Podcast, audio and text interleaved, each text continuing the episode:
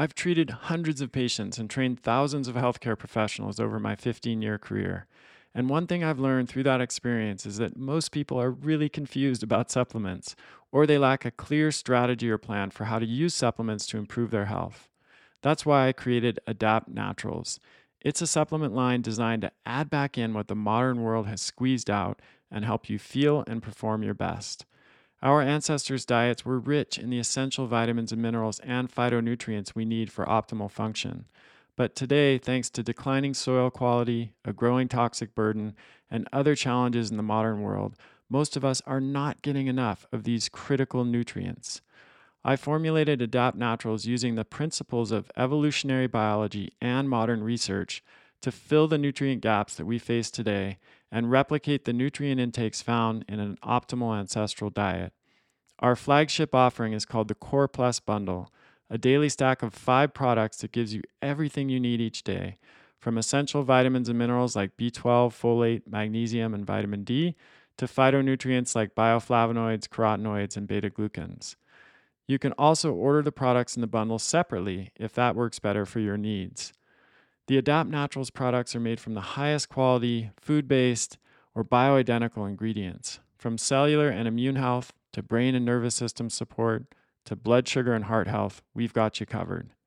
Your supplement cupboard is about to get a lot smaller. We also created an app called Core Reset to help you get your nutrition, sleep, movement, and stress management dialed in. Because no matter how good our supplements are, and they are really good, you can't supplement yourself out of a bad diet and lifestyle. The best part is that you get this app at no additional cost when you order the Core Plus bundle. Head over to adaptnaturals.com, that's A D A P T naturals.com, to learn more and start feeling and performing your best. I'll admit that I'm a little jaded when it comes to holidays and gifts. I've always viewed the holidays as primarily a time to connect and spend time with loved ones and reflect on everything I'm grateful for and appreciative of. But it seems to me that, at least in rich industrialized countries like the US, the holiday season has transformed into an orgy of consumerism, and this can make it difficult to stay connected to the true spirit of the holidays. One way I've addressed this in my life is to focus on giving gifts that I feel will truly make a difference in the recipient's life. I try to choose gifts that uplift, inspire, empower, educate, and generally help people to feel and perform their best. With that in mind, I'm excited to share our first annual holiday gift guide. I've curated a selection of my favorite products from trusted partners. These are the products and services that have made a big impact on my own life and my patients' lives. I can recommend them with confidence because I've experienced their benefits firsthand. I've personally approved every gift in the guide. They've made it through my rigorous selection criteria, which include quality, efficacy, purity, brand values, and supporting research. These are the gifts that keep giving over and over. I hope you enjoy giving them as much as I've enjoyed sharing them with you in the guide. Just go to kresser.co slash gift to check it out. That's kresser.co slash G-I-F-T. Hey everybody, Chris Kresser here. Welcome to another episode of Revolution Health Radio. This week's episode is about Hashimoto's and hypothyroidism. And in particular, we're going to look at common misconceptions about these conditions. And in this case, the misconceptions are actually more common within the integrative and functional medicine or alternative medicine communities than they are in the conventional medical world. So I'm going to be discussing this with Dr. Michael Ruscio. He is a, a doctor, clinical researcher, and author who has published studies recently this year on thyroid health and the gut nutrient thyroid axis, which we're going to be discussing in the show. We're going to talk about why so many people are actually misdiagnosed with hypothyroidism and misprescribed thyroid medication. Uh, we're going to talk about the myth that Hashimoto's always leads to hypothyroidism, or in some cases uh, has been conflated with hypothyroidism itself. We're going to talk about the critical role that gut health plays in thyroid function and how correcting imbalances in the gut can improve thyroid hormone production even without medication. Uh, we're going to talk about how gut symptoms can be similar to symptoms of hypothyroidism and how patients can be misdiagnosed with hypothyroidism when they really have underlying gut disorders. We're going to talk about why people with subclinical hypothyroidism should generally not be prescribed thyroid hormone, despite the fact that they often are in the integrative and functional medicine community, and a whole bunch of other fascinating topics related to thyroid and gut health. So I really enjoyed this episode. I think you will too, especially if you or anyone you know is struggling with hypothyroidism or thinks they might be struggling with hypothyroidism. Let's dive in. Mike, pleasure to have you back on the show. Hey, Chris, thanks for having me. So I'm really excited to dive into this conversation. Um, you know, for many years as a clinician, when I saw a patient with thyroid issues, um, one of the first things I would be looking at is the gut because of the connection between the gut and the thyroid. So when you reached out and told me about this uh, focus of yours, I was really keen to get you on the show so we can talk a little bit about this. So, you know, how did you, first of all, like what led you down this path? Well, you know, the inception way back when I had an intestinal parasite going back to college. Actually, I think you and I, we discussed it before on your show, but we had the same amoeba. Um, and that led me into an interest in gut health. And as you see more and more patients, there's of course this interplay between gut health and thyroid health. And so progressively, I'd see more patients who either had Hashimoto's or had hypothyroidism. And they were asking, Do you think improving my constipation or reflux or leaky gut, whatever, could improve my thyroid? And I started paying more attention to this.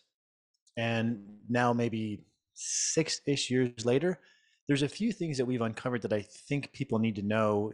And as many great uh, facets and discoveries integrative medicine has brought to thyroid care, there might be an equal number of errors that we need to correct because they're they're harming people, they're wasting their money, they're creating undue fear, and yeah, that that's what I'm really looking forward to unpacking more today.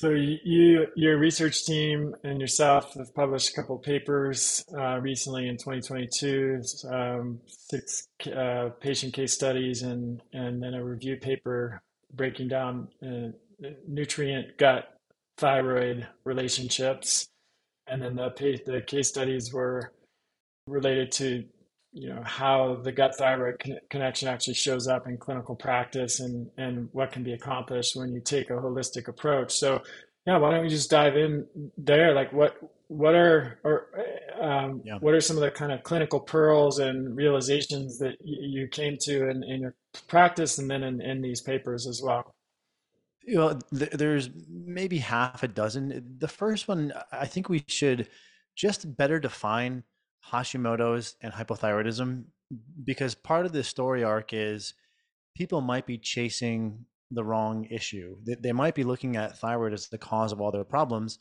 but it may not actually be.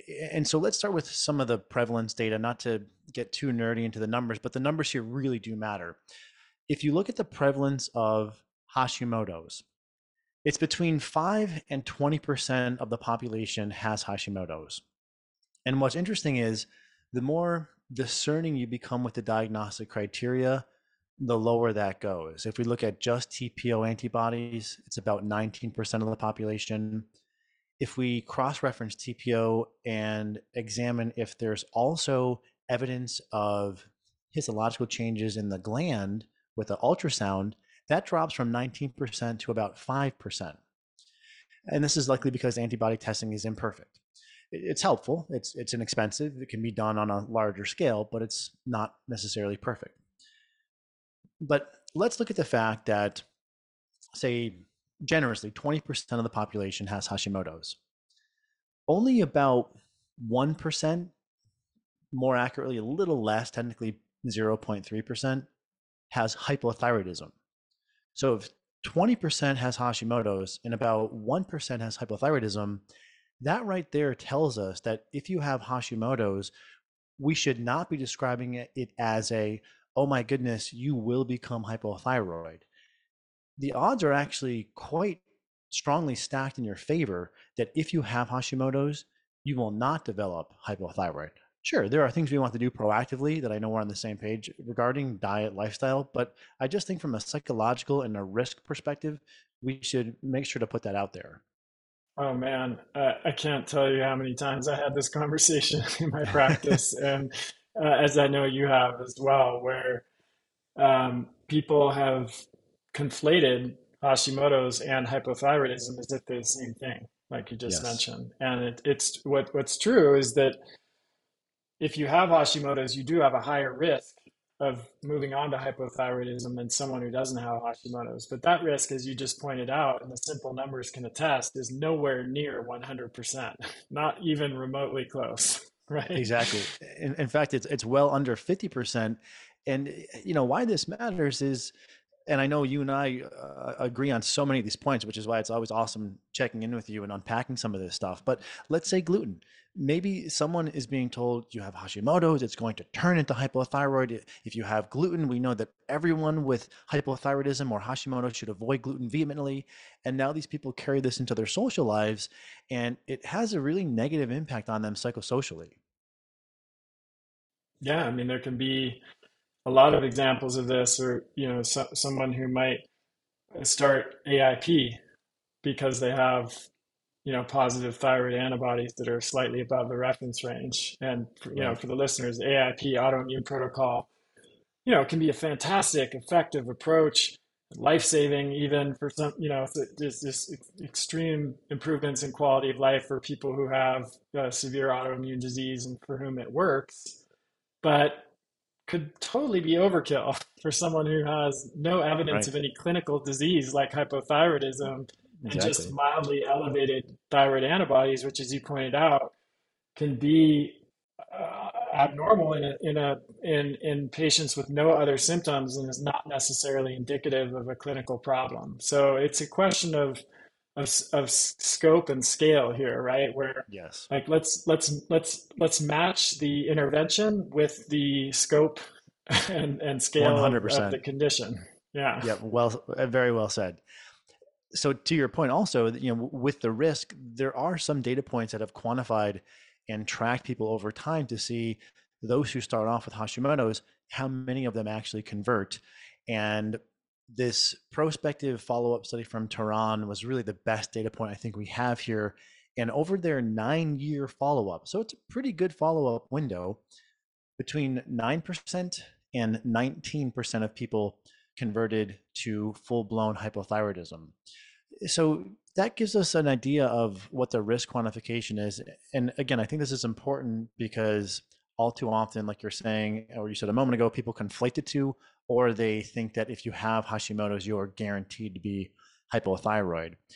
And along with this, we can look at the level of antibodies of specifically TPO. That's really the most accurate and the most helpful to quantify your risk. One of the things I discuss in the clinic with our patients is we want to look at many of these markers on a gradient or on a, on a scale and not just say, well, anything regarding, say, blood glucose above 99 is quote unquote positive, but we don't talk to a patient who has a 102 fasting blood glucose the same as we do if they have a 182. Those are very different conversations. And it seems we don't grade the elevation of TPO antibodies the same way that we do with so many other things like blood sugar or blood pressure. And there was a study, albeit small, it looked at 21 individuals over a six year follow up, and they found that only when people had TPO over 500 was there a statistically significant increase in their TSH over time.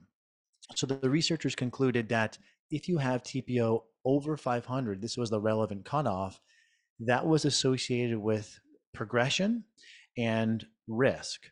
But the other thing that's so important to keep in mind with this study is of those 21 people, only one person became hypothyroid. So again, we have to delineate the TPO over 500 puts you at risk, but how at risk are you? And it's probably only about 10 or 15%, let's just say, to use rough approximations. Yeah, I mean, this remind th th this is actually an issue in lots of, in other autoimmune uh, pathologies and diagnoses as well. Like, Mm, you know, I'm thinking of anti-nuclear antibodies or ANA. You know, it's it there, there's a pretty shockingly high percentage of healthy people who have positive ANA antibodies, and that doesn't mean they have lupus or you know a, a serious rheumatological autoimmune condition. It's just there's there's there's parts of this that we don't fully understand, you know, yet. I think what what what the process of antibody production is all about, and why someone who doesn't have any clinical symptoms or disease would have antibody production. But I do, I really agree with you that there's been almost a kind of hysteria um, around this in yeah. functional and integrative medicine world and it can really like you said it can cause a lot of unnecessary stress and anxiety which of course is not what you want if you're right. worried about your immune function so let's talk a little bit about the nutrient um, gut thyroid axis I, I, I was really pleased to see this i wrote an article many years ago. It was actually one of the first series I ever wrote on my website on thyroid health, and I talked about the gut thyroid axis. And now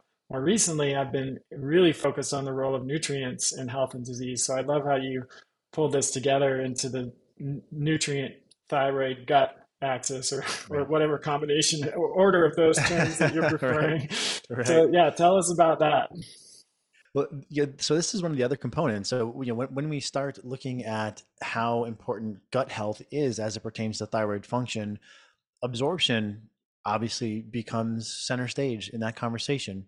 And just as a quick sort of tangential tie in, if someone is true hypothyroid, they may still be struggling because they are inconsistently or um, incorrectly absorbing their thyroid medication.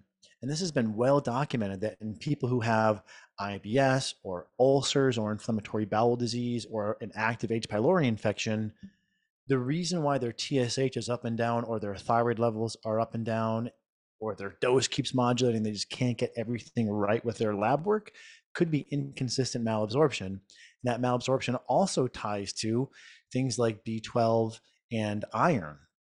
And what's so important about this, and an area I know you've discussed quite a bit, is that you could be chasing thyroid hormone medication as the cause for, let's say, your fatigue, your brain fog, your poor exercise tolerance, wherein it could actually be a B12 deficiency or an iron deficiency just as two that might be driving that.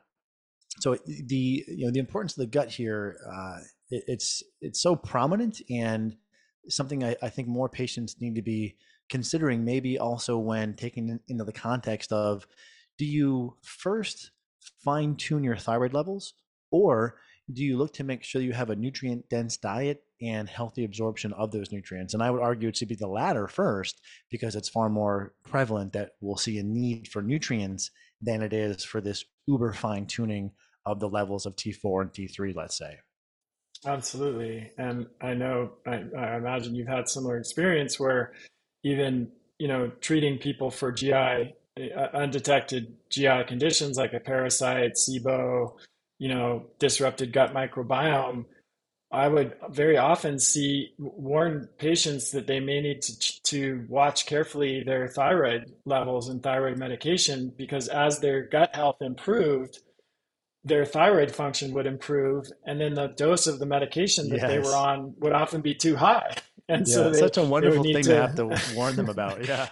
exactly right. You, you may need to reduce the dose of your medication as we fix your gut because and there's probably multiple things happening there, right? There, we're increasing the absorption of nutrients that improve thyroid function.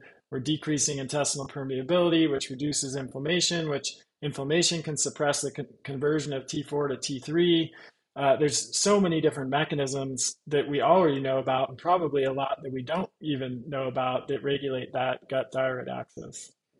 Exactly, exactly. And it's also, I think, important to mention that there's a tremendous amount of overlap between the symptoms of hypothyroidism and symptoms of suboptimal gut health, fatigue, brain fog, insomnia, and constipation.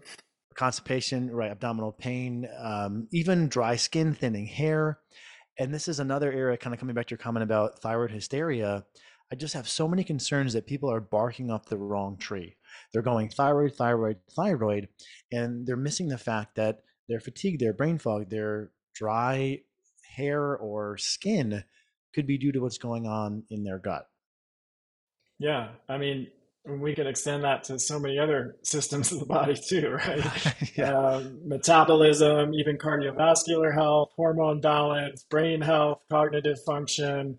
There really is a profound connection between the gut and all of these systems, and yeah. it, it, only seems to increase. You know, as as science progresses and we get more data through, you know, full full um, sequencing of the microbiome and just understanding those relationships more. Uh, it, our understanding has just grown over time of how how much of a driver gut health is to overall health. So let's talk a little bit about the the this you know more specific um, nutrients that you mentioned iron and B12 uh, as part of the nutrient GI thyroid axis. What what other nutrients should people be thinking about? Well, and one quick thing maybe on the iron. Um, there's there's discussion and debate regarding what an optimal ferritin level is. This researcher Sapi, I believe, is the pronunciation in Finland. He's been proposing that ferritin should not be below 100. And so, some in case some people have been confronted with this, we are finding at the clinic that a ferritin target of 100 it, it's too high. It's not practical. But if we can get ferritin to 30 or above, or said another way, if people are below 30, either increase their iron intake in their diet or supplement them. That is the cutoff that's most likely to experience or, or lead to a, symptomatic improvement based upon uh, you know fatigue or, or whatever is shifting. So I just want to uh, plant that one footnote. I'm not sure. Have you been trying to figure out what the best ferritin cutoff is on your side, yeah. Chris? Well, I think you know also You know, iron overload has been a big focus for, for me in my right. career and, and how often that that is uh, underdiagnosed and underrecognized. And so I get kind of nervous when I hear about a minimum level of 100, especially in women, you know, because because the, the baseline ferritin levels in men and women can differ. And uh, 100 for ferritin is actually quite, I would consider to be a borderline high uh, for, for women, uh, especially if they're supplementing with iron. So, yeah, I would agree with you that um, I would see improvements and changes if I brought ferritin from 15 to 30 or uh, 35, but I wouldn't see any change from, you know, much of a change from 35 to 60, for example. Right. I do know that I, I think there is some individual variation. Uh, I have I, I definitely had patients who would notice a difference going from 30 to 60, but I don't think we can make that a general rule. Yeah, agreed. And I was excited about the prospect of, hey, maybe these suboptimal ferritin levels are holding the key to these non-responsive symptoms. And so we were really tracking this meticulously because uh, I know, as you do, we prefer a nutritional solution when we can. But yeah, that may have been too aggressive. Excellent point also on the iron overload uh, like so many things, there's this Goldilocks zone. You know, more is definitely not better. It's, it's the the right balance that we want to uh, strike. Uh, so to your to your earlier question about other nutrients, there's a number, but two that I think are important to keep in mind are selenium and inositol. And uh, selenium, I'm sure your audience has heard, uh, has the uh, well multifold impact, but one of lowering TPO antibodies. And there has been a few trials looking at subclinical hypothyroidism. So this is where the TSH starts to drift up into the positive range. It goes above the upper cutoff of 4.5 to maybe 5, 6, 7, 9. And selenium plus myo-inositol has been shown very effective in helping increase the likelihood that someone will see their TSH go back to normal. And this could be because selenium is anti-inflammatory, uh, as is inositol. Inositol may actually help with improving sensitivity of the thyroid gland to TSH signaling. Um, inositol and then selenium is an antioxidant. Uh, so those two I think are important to uh, keep in mind, and people can target those in their diet via a number of you know, and this is why you know, having a non-heretical uh, position on diet can be helpful. But you know there are a number of foods that are rich in both of those. So I'll I'll offer those as two for people to consider that are more so through the lens of autoimmunity. Let's talk amino acids for a moment. On my recent episode, Why Amino Acids Are the Building Blocks of Life, I discuss why we need amino acids at all stages of life and how Kion Aminos can help you live a long, active, healthy life. To truly understand just how vital amino acids are for health, think about your body and what it's made of. You've probably heard before that it's made up of mostly water. What you probably haven't heard is that everything else in your body is 50% amino acids.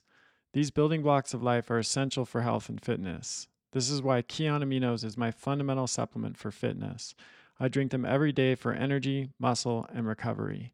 Kion Aminos is backed by over 20 years of clinical research, has the highest quality ingredients, no fillers or junk, undergoes rigorous quality testing, and tastes amazing with all natural flavors. So, if you want to naturally boost energy, build lean muscle, and enhance athletic recovery, you need to get Kion Aminos.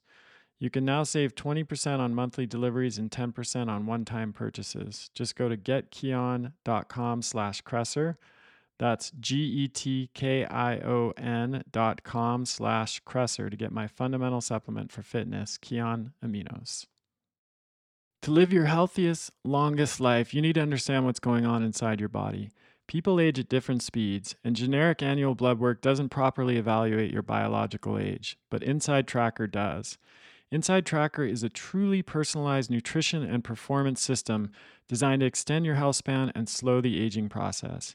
Created by leading scientists in aging, genetics, and biometrics, InsideTracker analyzes your blood, DNA, and fitness tracking data to identify where you're optimized and where you're not.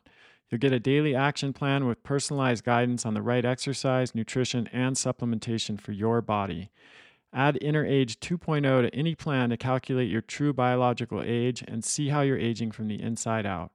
For a limited time, get 20% off the entire InsideTracker store.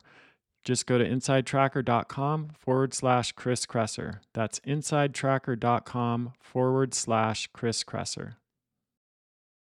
Yeah, I love that. And, and selenium, as you mentioned, it, it can be particularly important for Hashimoto's in part because it it supports glutathione production, and glutathione helps regulate immune function and reduce autoimmunity. And you know, in the U.S., a lot true selenium deficiency is rare when you look at the statistics. But I I think it's I've also seen studies. I'm curious what you think of this that people who have Hashimoto's and antibody production may require slightly higher levels of selenium intake than you know the general population.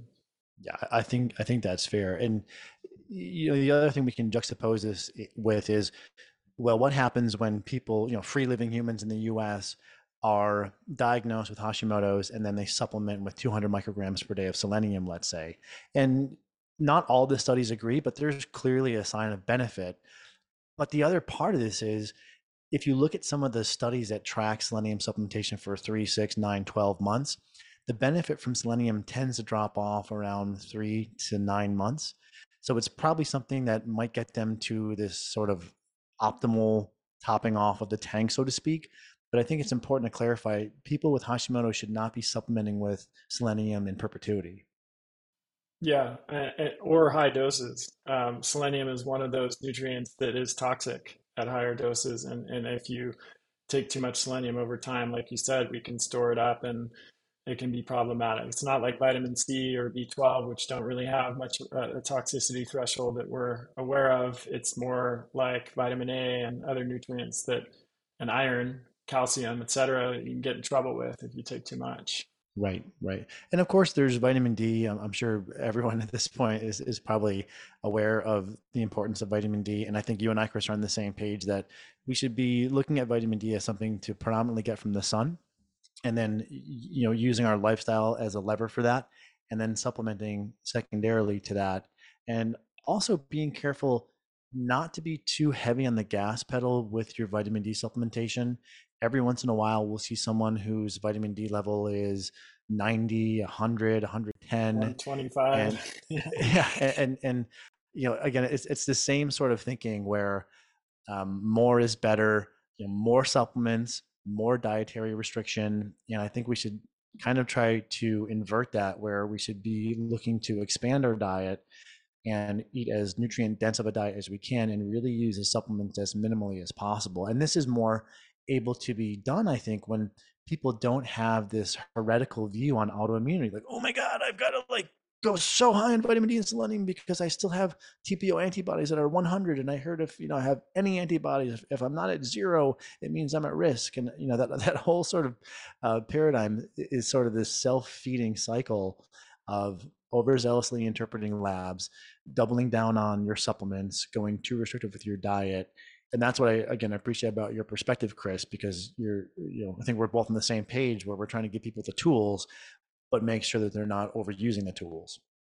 Yeah, I think one of the things that happens, I know we've talked about this before, in the search for a solution, which is totally understandable. And, you know, we've both dealt with our own chronic health problems. We know what that's like. We know how frustrating it can be to not have a solution. And then if you get a lab result that comes back with some kind of signal, it's very natural and understandable that we would tend to kind of latch onto that as the answer, right? So you got a patient who has these symptoms, fatigue, you know, constipation, malaise, depression, you know, dry skin, all of that.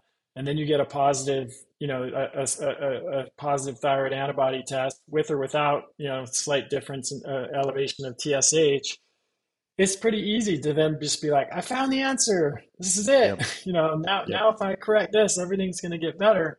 And, you know, I don't blame patients for that, even clinicians, it, it's understandable. But uh, oftentimes that leads us in the wrong direction, right? Mm-hmm. As you mm-hmm. pointed out in this, in this podcast, that maybe it's really more of a gut issue in that case. And, you know, taking thyroid medication just because you have slightly elevated thyroid antibodies and a slightly elevated TSH with normal T4 and T3 is not the best option. So let's talk about that because I think you and I agree on this as well I, there's a growing trend I've seen, or, or, at least saw over the past several years in my practice, where I would see patients coming in that were prescribed thyroid medication for subclinical hypothyroidism. So this when their mm. TSH was slightly elevated, but their free T3 and free T4 were totally normal. And my thinking there was, why? what is the if the, the thyroid medication's goal is to raise thyroid hormones, right? And if thyroid hormones are already in the normal or optimal range, you know, why is a thyroid medication being prescribed? What does the research say about this? I, I completely agree with you, Chris. It's so important for us to mention that subclinical hypothyroidism in the vast majority of cases a like we discussed a moment ago corrects itself all on its own. You can increase those odds with selenium and myo-inositol but b does not benefit from treatment. And and we've looked at this up down left right and center. Unless you're very young and very young the definitions there vary from study to study but we're talking in your teens maybe in your early 20s but unless you're very young people do not benefit symptomatically from medication now there's also been some discussion that those who have a history of infertility may benefit from using, let's say, levothyroxine to take their TSH from seven down to two. However, a recent meta analysis challenged that. So, even for that cohort, there may not be benefit from using thyroid hormone. You will see some reduction in cholesterol, but I don't think the potential risk associated with using thyroid hormone that you don't need is worth the minimal reduction in lipids. But just to play devil's advocate, that would be the devil's advocate argument. Well, what about my mildly elevated lipids? You're not going to see a massive change, and no endocrine bodies are recommending to use thyroid hormone replacement in perpetuity for the rest of the person's life for subclinical hypothyroidism and definitely not for those who have elevated lipids because there are better ways to address that. So yeah, this is one of the the main gripes I have with the field is people are often told, well, your TSH should be at 2.5 or at 2. And what happens here, I think it's all well intentioned, but it, it's definitely incorrect. Providers sometimes look at the goal for when you are medicating an individual who's hypothyroid. And the goal when someone is true hypothyroid and we're medicating them is to get their TSH down to 2.5 or to 2. But we can't conflate that and say that therefore everyone should have a TSH of 2 to 2.5 and if you're above that you're hypothyroid. You know, your thyroid function is totally fine if your TSH is 3, 3.5, 4, 4.5, even if your TSH is 6, 7, 8, 9. The level at which TSH will benefit, uh, TSH elevations indicate someone should go on hormone, that they'll benefit from therapy, is when you get above 10. Some recent estimates are suggesting maybe seven. When you're in this ballpark, this transitional zone from TSH being between seven and 10, that's when someone might benefit from thyroid hormone. But these poor people who are being put on hormone who have a five or six, uh, a seven for the TSH, it's the, not the right play. And, and this was corroborated by a recent meta analysis that found that 37% of people were on thyroid hormone who did not need to be, meaning they were able to come off hormone and they were tracked over a six to eight week period, and their TSH and their T4 maintained totally normal levels after stopping thyroid hormone. 37% of people. That's shocking. Now, if if we factored in a functional medicine cohort into that analysis, it would probably be more like this paper from Greece from 2018 published in the journal Thyroid that found 61% of individuals were incorrectly diagnosed.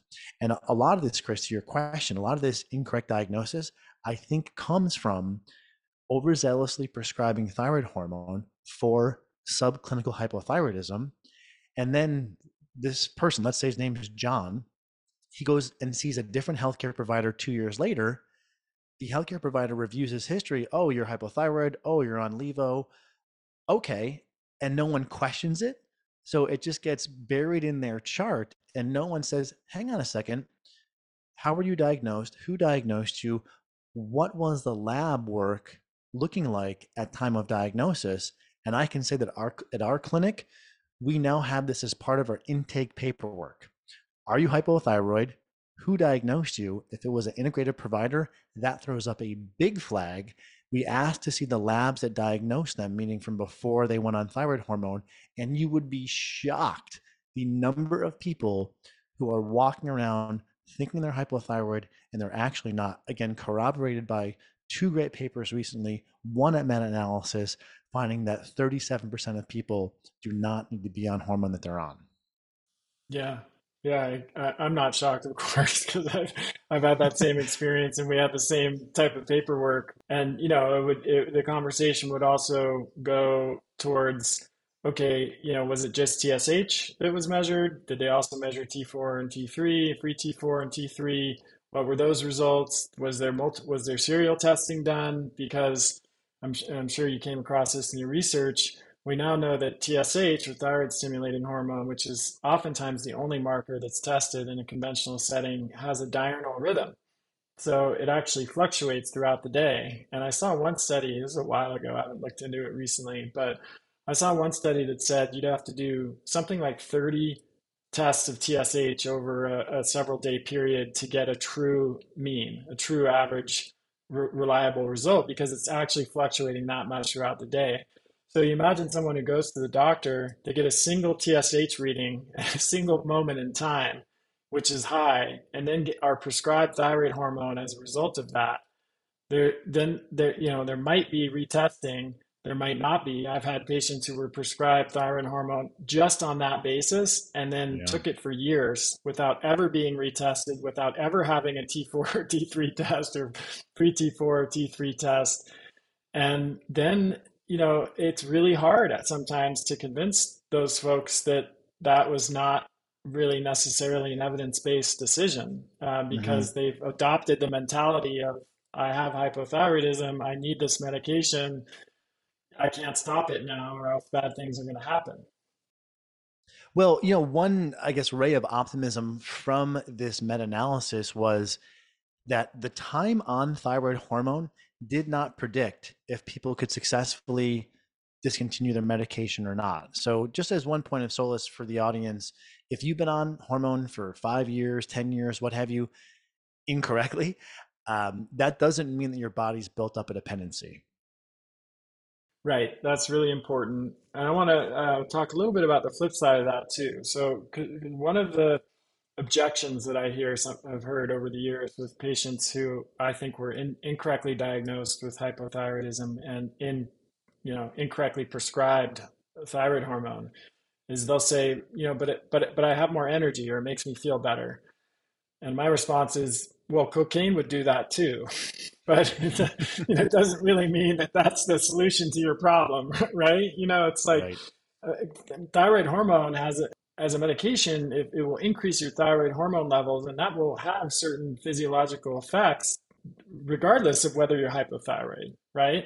Uh, depending on the person. And so, just because it produces a certain effect in the body doesn't that doesn't in and of itself justify its use particularly over a long period of time yes i'm completely completely agreed and you know well, on the one hand yes it's important in my opinion very important to listen to the individual because you learn so so much from listening to people we also have to factor in for placebo and for the fact that oftentimes people start on multi-interventional care plans. So they could have improved their diet, gone on curcumin, vitamin D, fish oil, and a probiotic, and started taking thyroid hormone all at the same time. And they may have falsely attributed all the benefit or most of the benefit to the thyroid hormone. And then coming back to placebo, even in studies where people know they are being given a placebo, they still report benefit. So, you know, all those things I feel are very important to keep in mind. I leave a small crack in the door for maybe there's a very tiny subset of people that feel better almost using uh, thyroid hormone like an anti-aging support but i think it's it's got to be incredibly small and more likely it's placebo or the other interventions that the person has utilized it's also important to mention that thyroid hormone to you know as you kind of uh, intonated is not without risk. A recent study found that the combination formulas of T4 and T3 can, in some cases, increase the risk of stroke and cardiovascular. There's another cardiovascular outcome. I don't know if it was heart attack or stroke, but there was a 1.6 and 1.7% increased risk of uh, let, let's say stroke and heart attack i may have the the uh, outcome slightly off but they're generally representative of two things you don't want to have and as a, a juxtaposition the risk associated with smoking for those conditions is about 2%. So it's not to say that's a nominal amount of risk. Now, I also want to be careful to say I'm not advocating that anyone who is feeling good on something like a desiccated hormone stop it, but it's just to impress the point that these medications aren't without any risks. And we certainly see people in the clinic who are on thyroid hormone who don't need to be. And when you look at their symptoms, it's like, geez, you are fatigued, you have insomnia, you have heart palpitations. Yeah, this sounds a whole heck of a lot like overdose because remember also, I know you know this, Chris, but for your audience, that too much thyroid hormone, as in hyperthyroidism, that can make you tired. And it's always so disheartening when someone's been struggling with symptoms for a couple of years because they're on hormone that they don't need to be on. Yeah, I liken that uh, to coffee, right? You know, a lot of people have had the experience where coffee will create a temporary lift in energy levels, you know, just after you drink it. But then in the morning, in the afternoon, if you have had too much coffee, you feel like you got hit by a truck. And uh, excess thyroid hormone can do that too, because essentially it's goosing the system, you know, and then, and, and you can't, you can't do that endlessly without paying the price at some point. So yeah, I definitely appreciate you, you bringing that in. So let's kind of, um, I want to kind of bring this back to like, how should someone think about this? So I'm sure a lot of people are listening to this and now have questions, you know, about their own diagnosis, right. um, you know, uh, whether they were accurately diagnosed, whether they should be taking the medication that they're taking. What are some questions that uh, folks can can ask their yeah. provider to help clarify this? Sure. Yeah, I think building a, a checklist is is incredibly helpful here. I would uh, you know, some of these things you may or may not want to ask your provider, but you know, um, who who diagnosed you? If the person who diagnosed you is a in the box conventional medical provider, then this is one thing I think conventional medicine is doing quite well. If you were diagnosed by a conventional medical doctor who's practicing in integrative and functional care, or any type of integrated provider, unfortunately, and, and no offense to any of my colleagues, this raises suspicion significantly that you could have been misdiagnosed. I would obtain the labs if you can that diagnosed you and look to see if your TSH and your free T4 are within the lab ranges of the conventional labs, not what the provider writes in, not the functional medicine ranges, but look to see, you know, were you flagged high with TSH and flagged low for T4? And if you weren't, then you might be on hormone that you don't need. Of course, don't change anything without checking with a healthcare provider.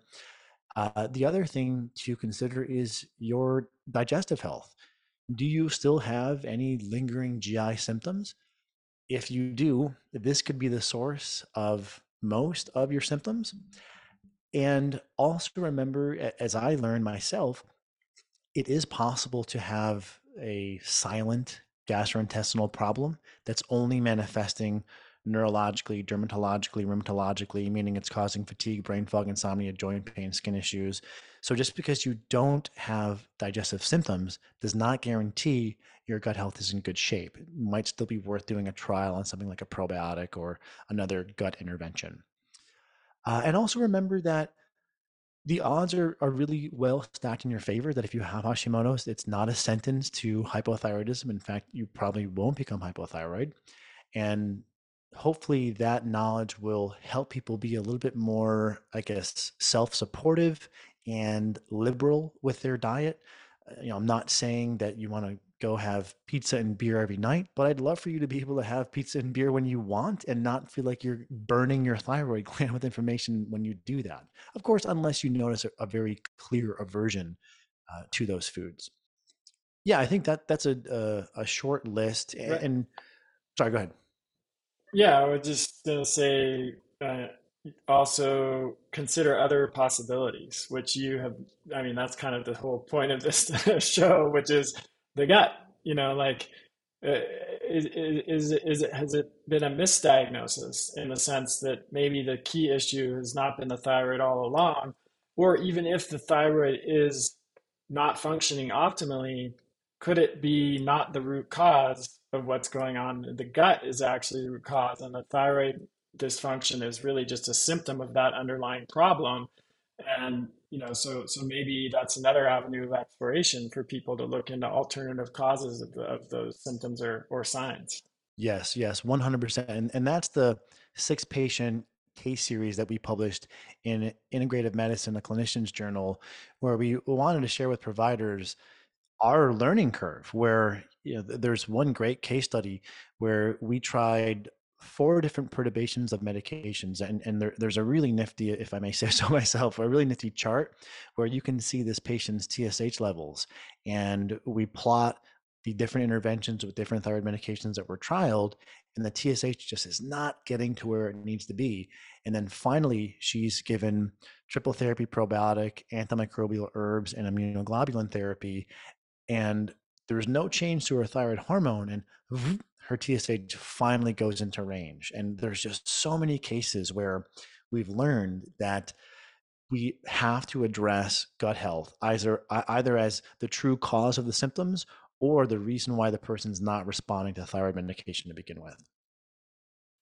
Absolutely. Yeah, and it's it's it, it, um, this might seem a little bit discouraging in some ways for people who are listening because it's a lot. It's a lot to take in. You know, it's especially if you felt like you've already uh, kind of arrived at the diagnosis and we're clear about it. And um, but it, it is really true that it pays to be your own advocate, and it, and it's really important to be a critical thinker about this kind of thing, yes. whether you're a patient or or a clinician, and not just accept the first explanation that's offered. Really dig in and you know think think in a methodical way about it, like that that's never a bad idea in my experience, whether you're a clinician or a patient, because and, and it's it's not like I, I mean I want to be clear, and this is my perspective. I imagine you agree, but let me know if you don't. It's not like mm.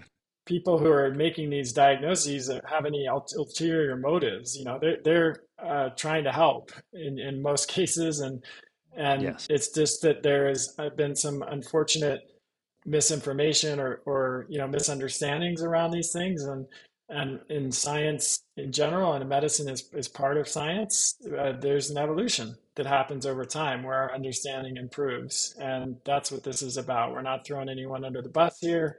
Whether Yes. you're a patient or a clinician, we're just trying to help clarify what the research has really illuminated over the past few years. And, and so that people can hopefully really get to the bottom of what's causing their their symptoms and and find a solution that works and is safe over the long term. Yes, we're all on the same team. Clearly, right? We're all on the same team. We're all trying to get either better ourselves if we're patients, as I myself was, and I guess I still am, right? I'm always trying to improve how I'm feeling, or as healthcare providers. But it's also really important that we can be okay with the fact that our field is not going to have everything right all the time. And I would offer that for people who, eh, because every once in a while we'll come across a, clinician who kind of digs their heels in. And when we're offering up a new and different hypothesis, it's almost as if you're attacking their worldview. And it's like, whoa, like, you know, we should be open and constantly reappraising these things because the probability that we're right on everything is extremely low. So if we're not right about everything, there are going to be some things we're wrong on, and we should embrace that because the faster we get to those realizations, the better we are clinically and the more expeditiously we can help patients to improve. So yeah, I'm, I'm totally with you. I'm glad you said that. We're all on the same team. There's a few things I think in the model of functional thyroid care that were interesting initial hypotheses, but now we have enough data to re-examine those and kind of course correct how we're talking about this and how we're doing our diagnostic workups in our corresponding care plans. Yeah, as I've said in the past, the history of science is the history of most people being wrong about most things most of the time. that's just Yeah. that's the truth, objectively true. You Yeah. know, if you look at it, and of course, at every point in history, every we you have, you have people who you know most people most of the people who live at that time think that that was only true of the past and not uh, in, in the present and Right. you know it's going to be different this time i mean and certainly Yeah. knowledge i think uh, objectively progress does happen over time and we are probably overall it's it's true that we're more i think our understanding is more accurate overall now than it was 100 years ago and that will be true 100 years from now as well Mhm. but it's pure hubris to think that Yes. as you said, that we know all of the answers. And I just, it strikes me how, I mean, this is a little bit of a tangent, but it, physicists get this right. Physicists are like gleeful and excited when they find out they're wrong because that that means Yeah. that there's something missing in their fundamental understanding of how the universe works and world works whether we're talking about the quantum level or the more macro level I think of all physicists, or of all science scientists, physicists really are uh, have the most pure approach to science. Really understanding that everything is just a hypothesis that we're trying to prove wrong. You never get to full 100% proof, and